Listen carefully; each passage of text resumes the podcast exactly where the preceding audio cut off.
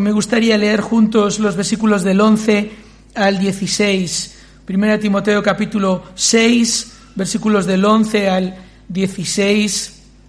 Voy a estar leyendo la traducción de la Biblia de las Américas y dice así.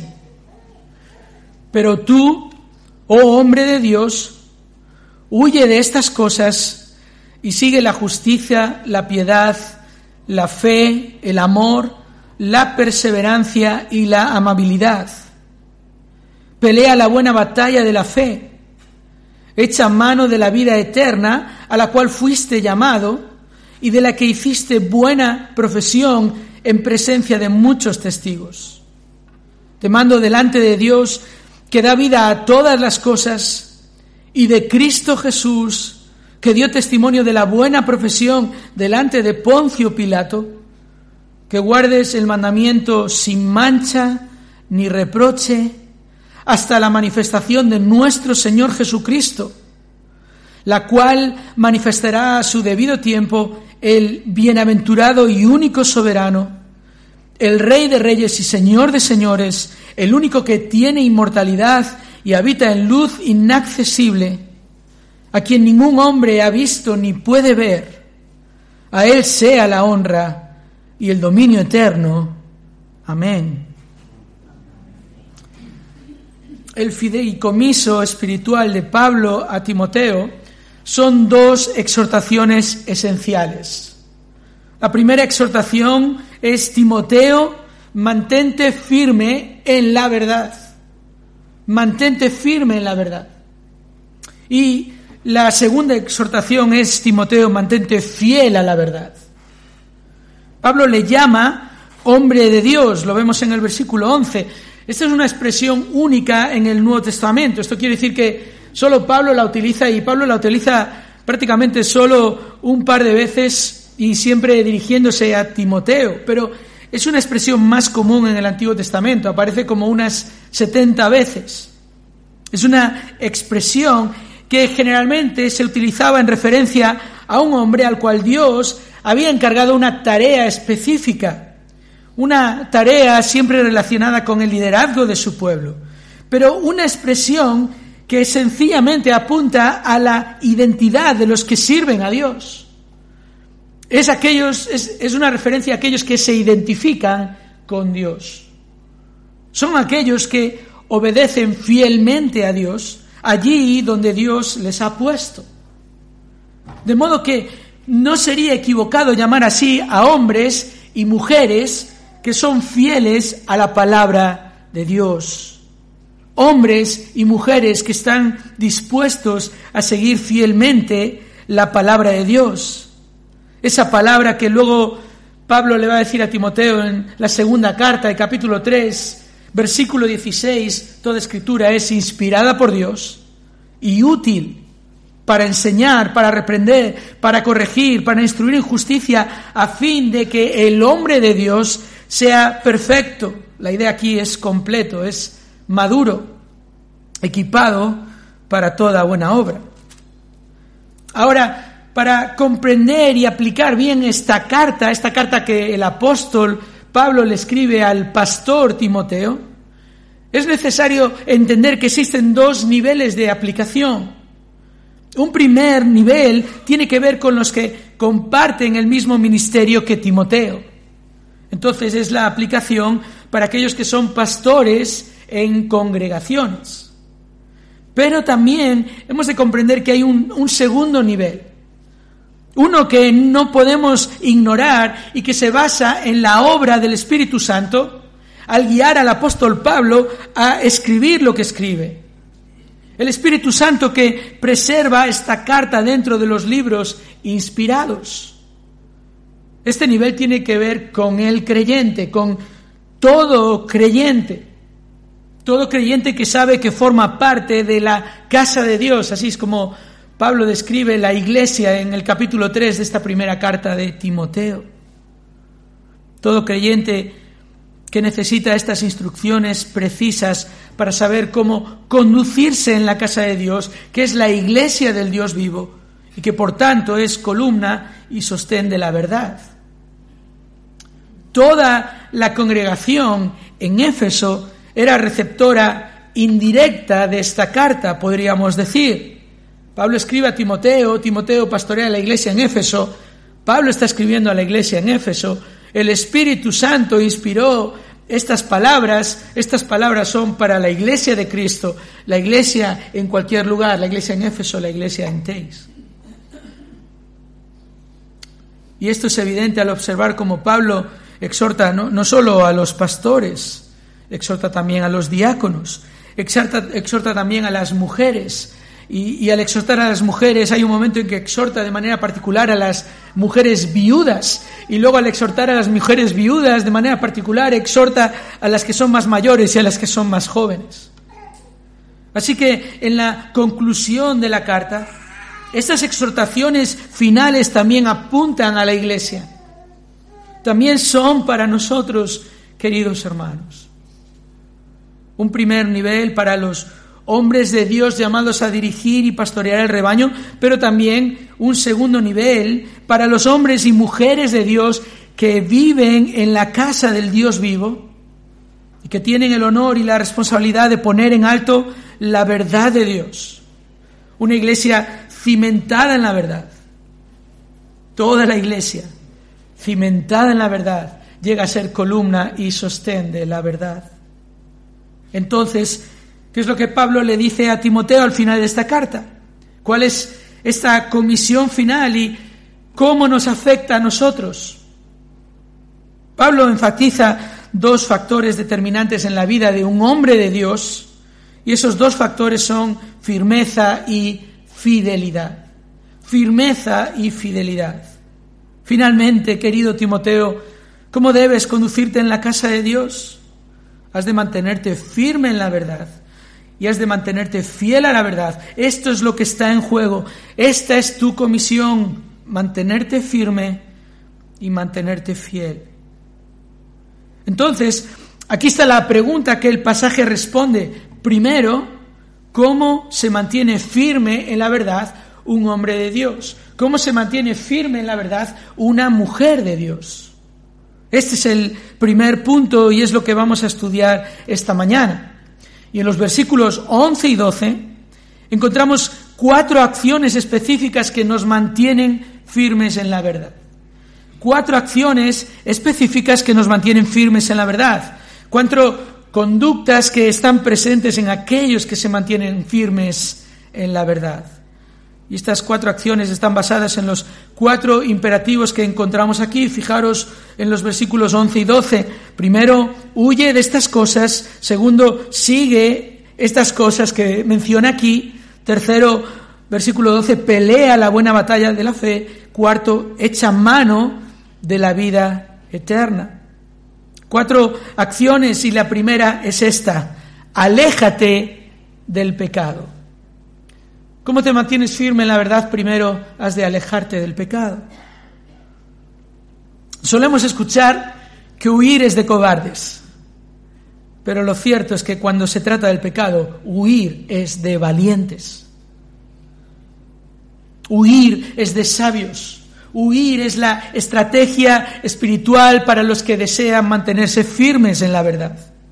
Hermanos, huir del pecado es una virtud la acción de alejarnos del pecado lo más posible es una prueba de que estamos firmes en la verdad. Por eso la primera exhortación de Pablo a Timoteo aquí es la de alejarse drásticamente del pecado. Se cuenta la historia de un rey que tenía un castillo en lo alto de un acantilado. Y el camino hasta su residencia era muy peligroso por eso este rey se dispuso a contratar al mejor cochero que había en su reino. En esta búsqueda crucial, tres hombres se presentaron para el puesto y el rey les hizo la misma pregunta a cada uno. Al conducir mi carruaje, ¿hasta qué distancia del acantilado serías capaz de llegar sin que mi vida corra peligro? El primero respondió que él sería capaz de conducir sin riesgo hasta 20 centímetros al borde del acantilado, sin peligro alguno. Y el segundo respondió que él sería capaz de ir más allá y podría llegar hasta 10 centímetros del borde. Pero el tercero dijo, yo siempre conduciré el carruaje lo más lejos posible del borde del acantilado. ¿Cuál creéis que el rey contrató? Sin ninguna duda, el rey escogió a este tercer candidato porque esa era precisamente la actitud que el rey buscaba. Y esa es precisamente la acción que Dios espera de sus hijos. Cuando se trata del pecado, aun cuando se trata de la tentación, la mejor estrategia es mantenerse lo más lejos posible. Huir es la acción del que se mantiene firme en la verdad. Alejarse de la maldad es una noble virtud. Empieza este versículo 11, pero tú, más tú. Obviamente esto nos, nos lleva un poco más atrás, hay un pero, hay un contraste aquí. Tú huye de estas cosas. Obviamente Pablo ha mencionado estas cosas. Están en los versículos 3 al 5. Fijaos capítulo 6, versículo 3. Si alguno enseña una doctrina diferente y no se conforma a las sanas palabras, las de nuestro Señor Jesucristo, y a la doctrina que es conforme a la piedad, está envanecido y nada entiende, sino que tiene un interés morboso en discusiones y contiendas de palabras, de las cuales nacen envidias, pleitos, blasfemias, malas sospechas y constantes rencillas entre hombres de mente depravada, que están privados de la verdad, que suponen que la piedad es un medio de ganancia. Y luego Pablo los da a describir como aquellos que aman el dinero. Estas son acciones pecaminosas, envidias, pleitos, blasfemias, malas sospechas, rencillas. Esta es la acción, alejarse de la codicia, alejarse del orgullo, porque los que han muerto en Cristo han sido liberados del pecado y entonces, como Pablo le dice a los colosenses, su labor con respecto al pecado es hacer morir el pecado, es la mortificación del pecado. Pablo dice, Colosenses 3:5, considerad los miembros de vuestro cuerpo terrenal como muertos a la fornicación, la impureza, las pasiones y los malos deseos y la avaricia que es idolatría. Esta mortificación, este hacer morir es, es la idea de dejar morir a alguien de hambre. Así, de esta manera radical, nos habla la palabra de Dios con respecto al pecado. Alejarse de la maldad es una noble virtud. Alejarse de la maldad es también una muestra de madurez la madurez de saber dónde está el peligro, una muestra de saber discernir entre el bien y el mal, la madurez de disciplinarse para la piedad, como Pablo dice en esta carta, y de caminar en la verdad. Pero aún más, alejarse de la maldad es una evidencia de devoción por Dios. Porque la vida del creyente consiste en buscar constantemente el agradar a Dios. No es, no es solo lo que uno deja de hacer, también lo que uno está buscando hacer continuamente. El que busca hacer la voluntad de Dios, el que busca la gloria de Dios, la exaltación de su nombre. O como Pablo dice aquí al principio de esta carta, en el capítulo 1, versículo 5, el amor nacido de un corazón puro, de una buena conciencia y de una fe sincera, ese es el propósito de nuestra instrucción, dice Pablo. Así que, ¿cómo se mantiene firme la verdad el hombre de Dios y la mujer de Dios? Primero, alejándose del pecado, identificando el peligro, reconociendo la tentación y huyendo lo más lejos posible. Hay creyentes que hacen todo lo contrario. Siempre están poniendo sus vidas lo más cerca posible del pecado sin caer en él, pensando que eso es una virtud, pero eso es arrogancia. Eso es, queridos hermanos, una temeridad. Os hago una confesión. Tengo miedo a las alturas. Si me queréis llevar un día a ver una preciosa vista panorámica en un acantilado muy alto, voy a sonreír, pero no me voy a acercar al acantilado.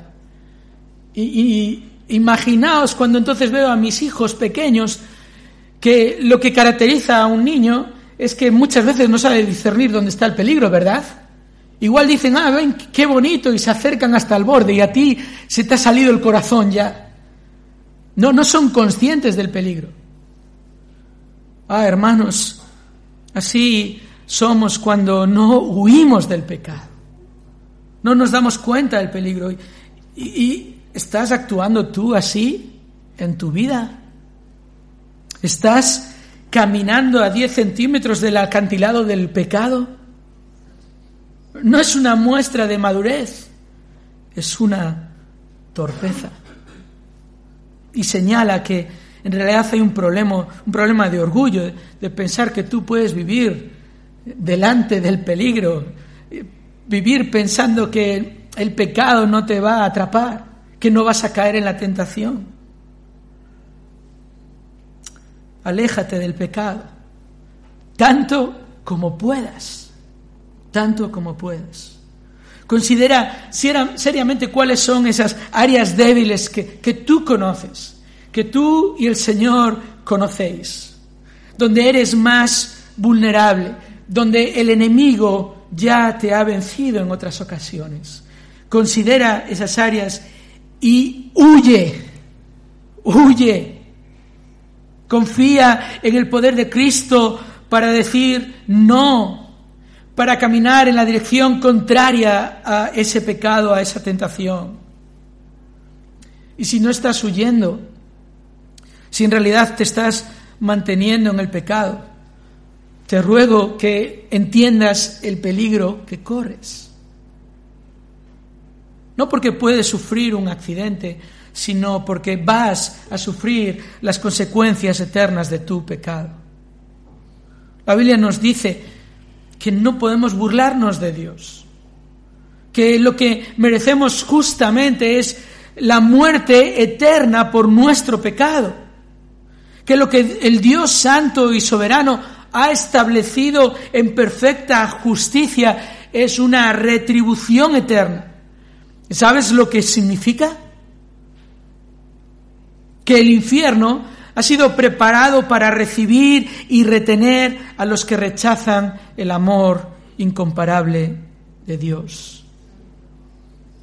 El amor que ya demostró enviando a su Hijo Jesús de Nazaret, Jesús que dio testimonio de su buena profesión delante de Poncio Pilato, Jesús que vino a morir y absorber esa retribución eterna, lo hizo en unas horas y venció luego a la muerte al tercer día. Si no has huido del pecado, arrepiéntete de tus pecados y acude a Cristo. Acércate a Él y, pídele perdón, ruégale que sea tu Señor y Salvador, con la confianza eh, de que Él de ningún modo dejará de recibirte. Es la promesa que él ha hecho. Juan 5:24 Jesús dice, en verdad, en verdad os digo, el que oye mi palabra y cree al que me envió, tiene vida eterna y no viene a condenación. No hay ya retribución eterna, hay vida eterna. Y Jesús dice, ha pasado de muerte a vida. Te ruego que oigas hoy su palabra y creas a Dios al que envió a Cristo. Arrepiéntete y cree en Cristo. Hemos de seguir con nuestra meditación y hay una segunda acción que caracteriza a un hombre de Dios, una acción que califica a los que se mantienen firmes en la verdad. No solo se alejan del pecado, también se acercan a la piedad. ¿Cómo te mantienes firme en la verdad? Esta es la segunda acción. Acércate a la piedad. Entonces Pablo, después de decirle a Timoteo, huye de estas cosas, Pablo le dice, sigue la justicia, la piedad, la fe, el amor, la perseverancia y la amabilidad. Esta acción y la anterior van de la mano, ¿verdad? Nos alejamos del pecado para acercarnos a la piedad para afirmarnos en una vida de obediencia gozosa a los mandamientos del Dios Santo. No huimos del pecado sin una dirección concreta. Perseguid la santidad, dice el autor a los hebreos en ese capítulo 12 que leímos esta mañana, unos pocos versículos después, es la exhortación de perseguir, de buscar la santidad. La vida del hombre de Dios se caracteriza por una búsqueda firme y ferviente de la santidad de Dios. Se caracteriza por seguir estas cosas. La justicia. La justicia es una referencia a los justos juicios de Dios, a la rectitud de la palabra de Dios, a la naturaleza perfecta de lo que Dios dictamina y decreta. Tal como encontramos descrito, por ejemplo, en pasajes como el Salmo 19, y os leo versículo 8, los preceptos del Señor son rectos, que alegran el corazón. El mandamiento del Señor es puro, que alumbra los ojos. El temor del Señor es limpio, que permanece para siempre. Los juicios del Señor son verdaderos, todos ellos justos. La piedad, dice Pablo, sigue la justicia, la piedad. Esta palabra, este concepto es una referencia a una vida marcada por la lealtad de Dios, perdón, la lealtad a Dios. Es la esencia de una vida de obediencia fiel. Es la actitud que Cristo reflejó, por ejemplo, en una vida marcada por una confesión, no se haga mi voluntad, sino la tuya. Eso es la piedad. Luego tenemos la fe, el amor y la perseverancia. Permitidme que, que hable de estos tres eh, a la vez, porque son un trío favorito de Pablo. Pablo eh, dice, por ejemplo, en 1 Tesalonicenses 1, versículos 2 y 3, Siempre damos gracias a Dios por todos vosotros, haciendo mención de vosotros en nuestras oraciones, teniendo presente sin cesar delante de nuestro Dios y Padre vuestra obra de fe, vuestro trabajo de amor y la firmeza de vuestra esperanza en nuestro Señor Jesucristo. Y hay otros ejemplos. Varias veces Pablo utiliza a la vez, habla a la vez de, de la fe, el amor y la esperanza o la perseverancia o la paciencia. Y estos tres apuntan a una comprensión profunda de la gracia de Dios, porque estos son dones que Dios ha dado y que evidencian una salvación genuina y que además generan una santificación progresiva. Es, es por esto que Pablo da gracias a Dios cuando escribe a los tesalonicenses. Lo que Dios está haciendo esta obra de fe, este trabajo de amor, esta firmeza en la esperanza en el Señor. Estas son las virtudes que reflejan la firmeza de un creyente. Una vida que se vive en confianza, eso es la fe, confianza, ¿por qué? Porque Dios es fiel. Un servicio que se hace por amor a este Dios que nos amó. Y una obediencia que se ofrece por la esperanza firme que está sólidamente basada en la perfecta obra de Cristo. Así que justicia, piedad, fe, amor, perseverancia y finalmente amabilidad o como traduce la, la Reina Valera, mansedumbre, una virtud más a la que nos acercamos, esta actitud de mansedumbre, es la acción de mantener todo nuestro ser bajo control. Es el dominio propio que nos lleva a tratar a los demás con compasión y paciencia. Estas son las marcas de una vida afirmada en la piedad. Estas son las virtudes que los hombres y las mujeres de Dios persiguen, anhelan, atesoran. Esta es la acción de los que se mantienen firmes en la verdad y la pregunta es, ¿buscas tú estas cosas? ¿Se caracteriza tu vida por buscar estas cosas? Mira, tienes que poner tus pies en el sólido fundamento de la verdad y tienes que poner tu corazón en el singular ejemplo de Cristo. Es en Él en quien vemos estas virtudes. Y no las evidenció porque Él es Dios, que lo es, pero porque Él vivió en el poder del Espíritu. Este es el testimonio de los Evangelios. Jesús vivió en justicia y piedad, en, en perfecta confianza en el Padre, le amó, perseveró y mostró siempre mansedumbre. Y de hecho Él es ejemplo de mansedumbre. Y todo esto Él lo hizo en el poder del Espíritu. ¿Te das cuenta de esto? El fruto del Espíritu es amor, gozo, paz, paciencia, benignidad, bondad, fe, mansedumbre, templanza. Tienes que comprender que el mismo Espíritu que obró en Cristo es el que opera ahora en ti. Esta es nuestra confianza. Entonces, ¿cómo se mantiene firme en la verdad un hombre de Dios? Lo hace alejándose del pecado, acercándose a la piedad. Y la tercera acción que caracteriza a los que están firmes en la verdad es ahora la lealtad a la palabra de Dios. La tercera acción es esta, afiánzate en la palabra. Pablo dice ahora, versículo 12, primera parte, pelea la buena batalla de la fe. No es la primera vez que Pablo escribe esta exhortación y, y es una de las responsabilidades prioritarias del hombre de Dios. Y es también la expectativa prioritaria de Dios para los pastores de su iglesia. En el capítulo 1, versículo 18, Pablo ya le ha dicho a Timoteo, esta comisión te confío, hijo Timoteo, conforme las profecías que antes hicieron en cuanto a ti, a fin de que por ellas pelees la buena batalla, guardando la fe y una buena conciencia que algunos han rechazado y naufragaron en lo que toca a la fe.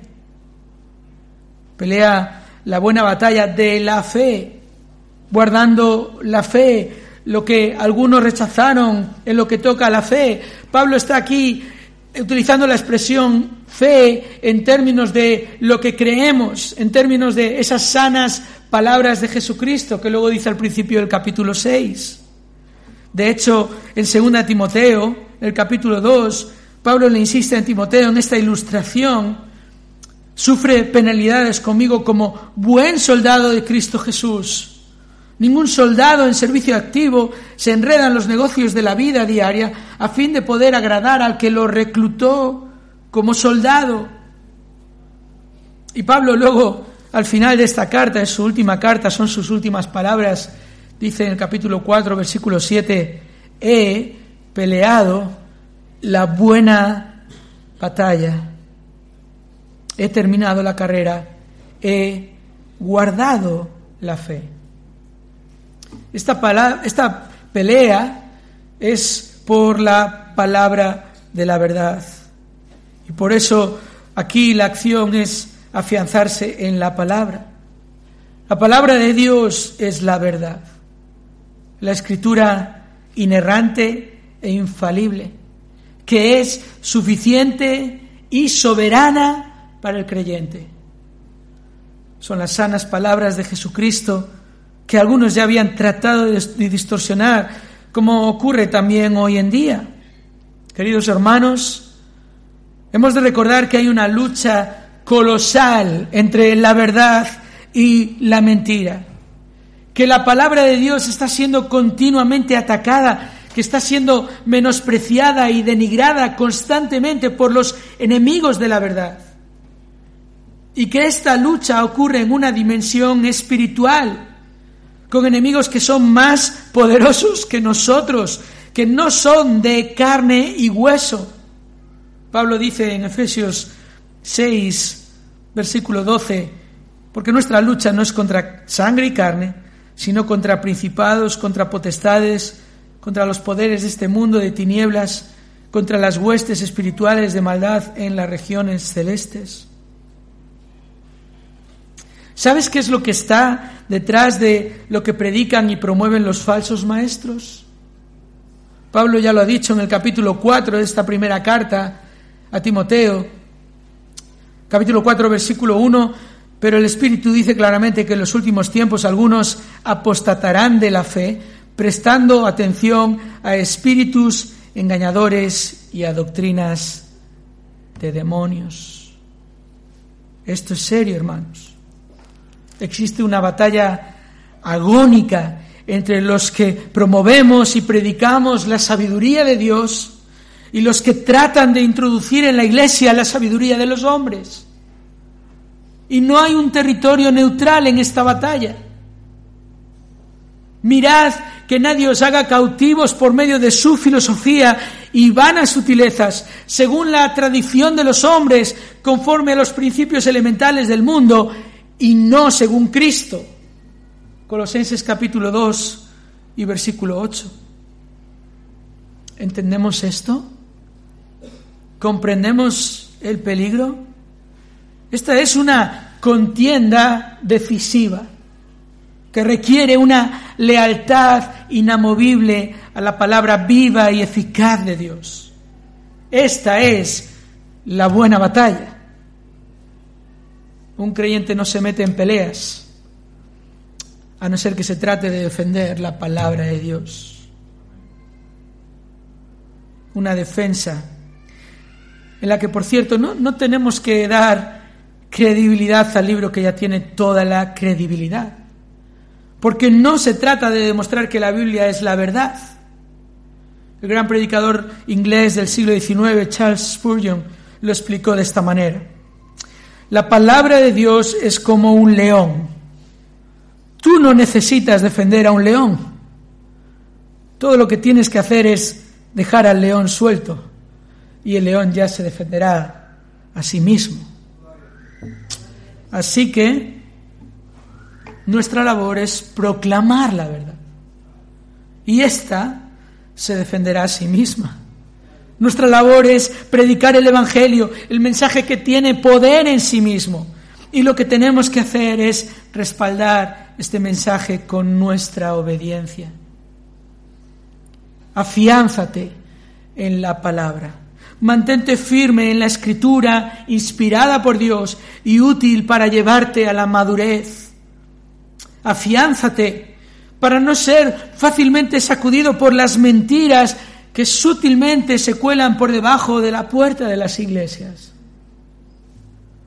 Para que ya no seamos niños sacudidos por las olas y llevados de aquí para allá por todo viento de doctrina, por la astucia de los hombres por las artimañas engañosas del error. Dice Pablo a los Efesios capítulo 4 y versículo 14. La confianza en la palabra de Dios es lo que nos mantendrá firmes ante los feroces ataques de la mentira. Lo que nos hará crecer en madurez, crecer en discernimiento de la verdad, en la capacidad de desenmascarar la mentira. Entonces, si deseas mantenerte firme en la verdad, aléjate del pecado, acércate a la piedad, afiánzate en la palabra y finalmente una acción más que te mantiene firme en la verdad. Es la segunda parte del versículo 12 y es esta acción, aférrate a la profesión o aférrate a la buena profesión o aférrate a tu profesión. Dice el versículo 12, pelea la buena batalla de la fe, echa mano de la vida eterna a la cual fuiste llamado y de la que hiciste buena profesión en presencia de muchos testigos. Desde el comienzo de la vida de fe, el creyente asume una profesión, ¿no? No sé si has pensado en esto. Es una confesión, lo que profesas.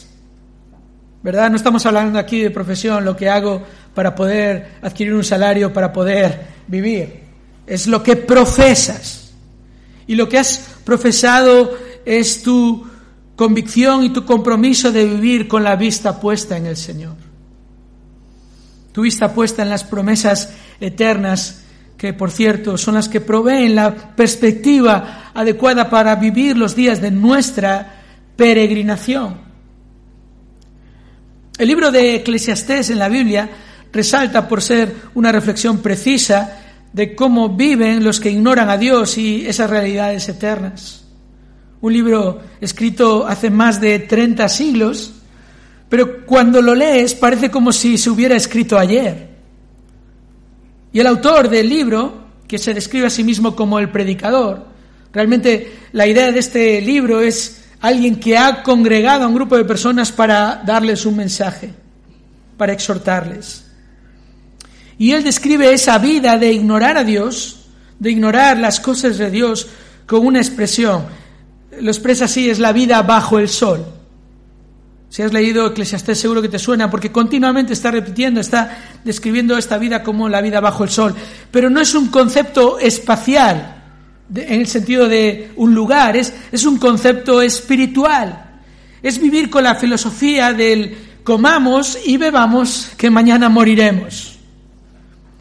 Y, entre muchos otros momentos en el que él describe esta vida, en el capítulo 2, versículos 9 al 11, fijaos lo que dice este predicador. Él habla de su propia experiencia personal y dice, me engrandecí y superé a todos los que me precedieron en Jerusalén.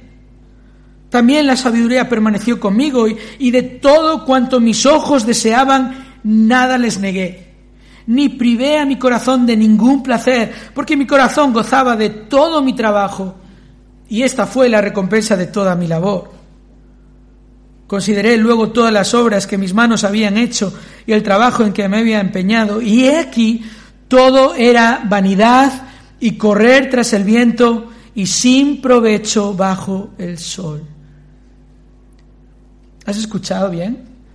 Aquí tenemos un privilegiado como pocos, uno que pudo permitirse tener todo lo que quiso.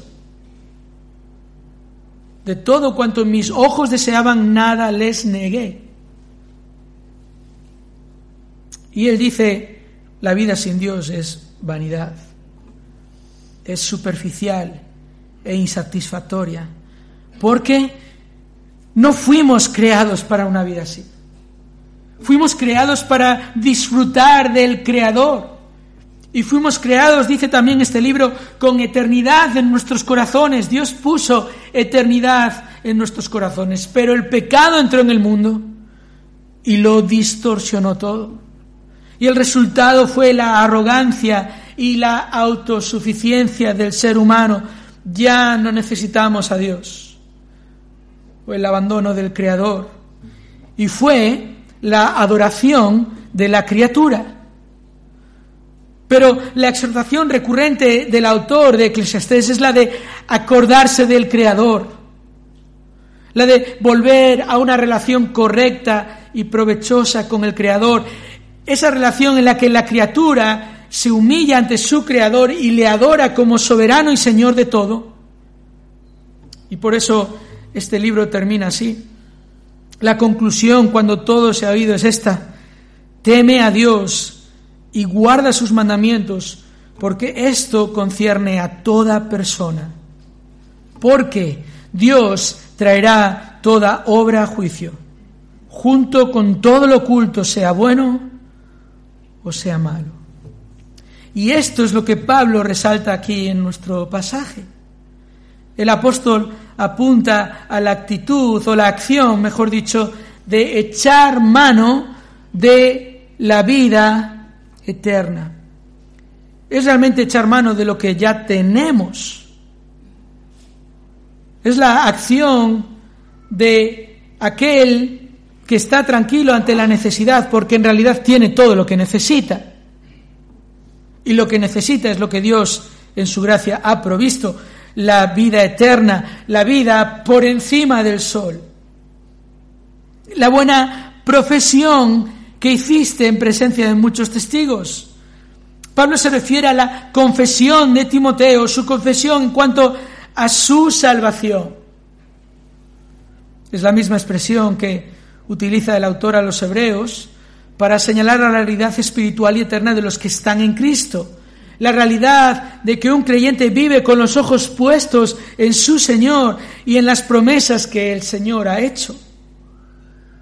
El autor a los hebreos dice en Hebreos 10:23, mantengamos firme la profesión de nuestra esperanza sin vacilar, porque fiel es el que prometió. ¿Sabes? Hay un problema cuando disociamos la vida eterna de la vida actual.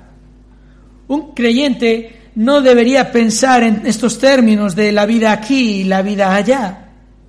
No debería caer en la trampa de vivir la vida bajo el, bajo el sol. Otra manera de decirlo sería el aquí y ahora. El creyente debería vivir con la perspectiva del aquí y para siempre. Esa vida eterna es una vida que vivimos ya ahora. Lo que me marca es lo eterno. Mis inversiones son eternas. Mis convicciones son eternas. Mis acciones tienen implicaciones eternas. Mi preocupación es por su reino. Buscad primeramente el reino de Dios y todo lo demás os será añadido. Todo lo demás, mi Padre Celestial ya, ya sabe que lo necesito. Ahora vivo con los pies en la tierra, pero con los ojos en la eternidad.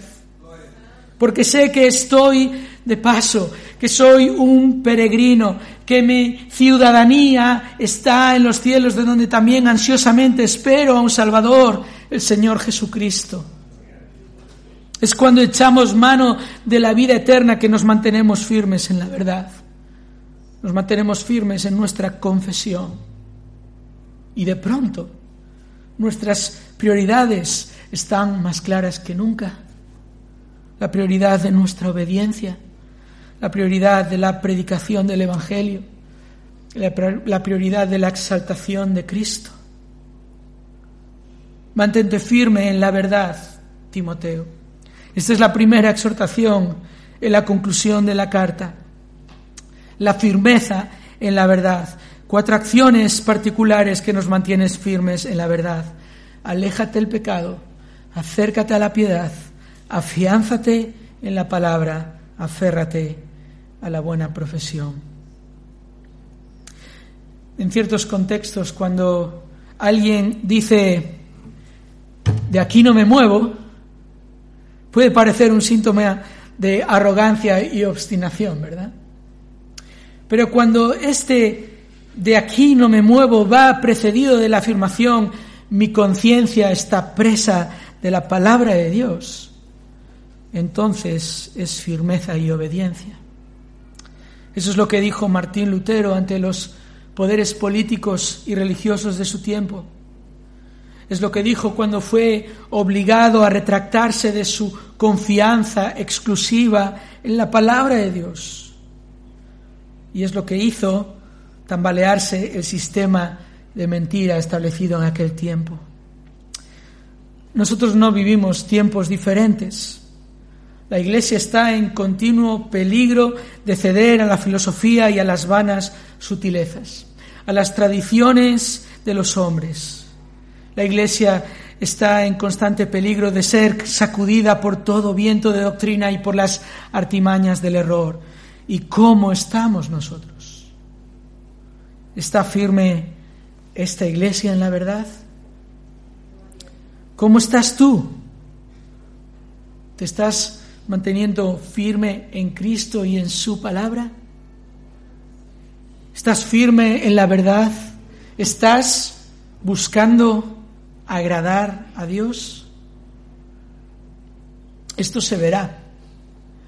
Finalmente se verá en tu manera de pelear contra el pecado en tu manera de perseguir la santidad, en tu manera de perseverar en la verdad y en tu manera de priorizar las cosas eternas.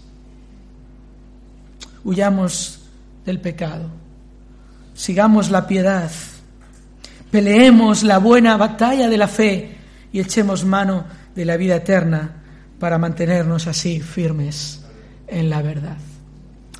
Padre, gracias por tu palabra en esta mañana. Y ahora, Señor, te rogamos que por el poder de tu Espíritu obres de acuerdo a la necesidad de cada uno en esta mañana, trayendo santificación a tu pueblo, trayendo salvación a los perdidos. Y todo, Señor, por tu gloria y hasta que tú vengas, Señor. Te pedimos esto en el nombre de Cristo. Amén.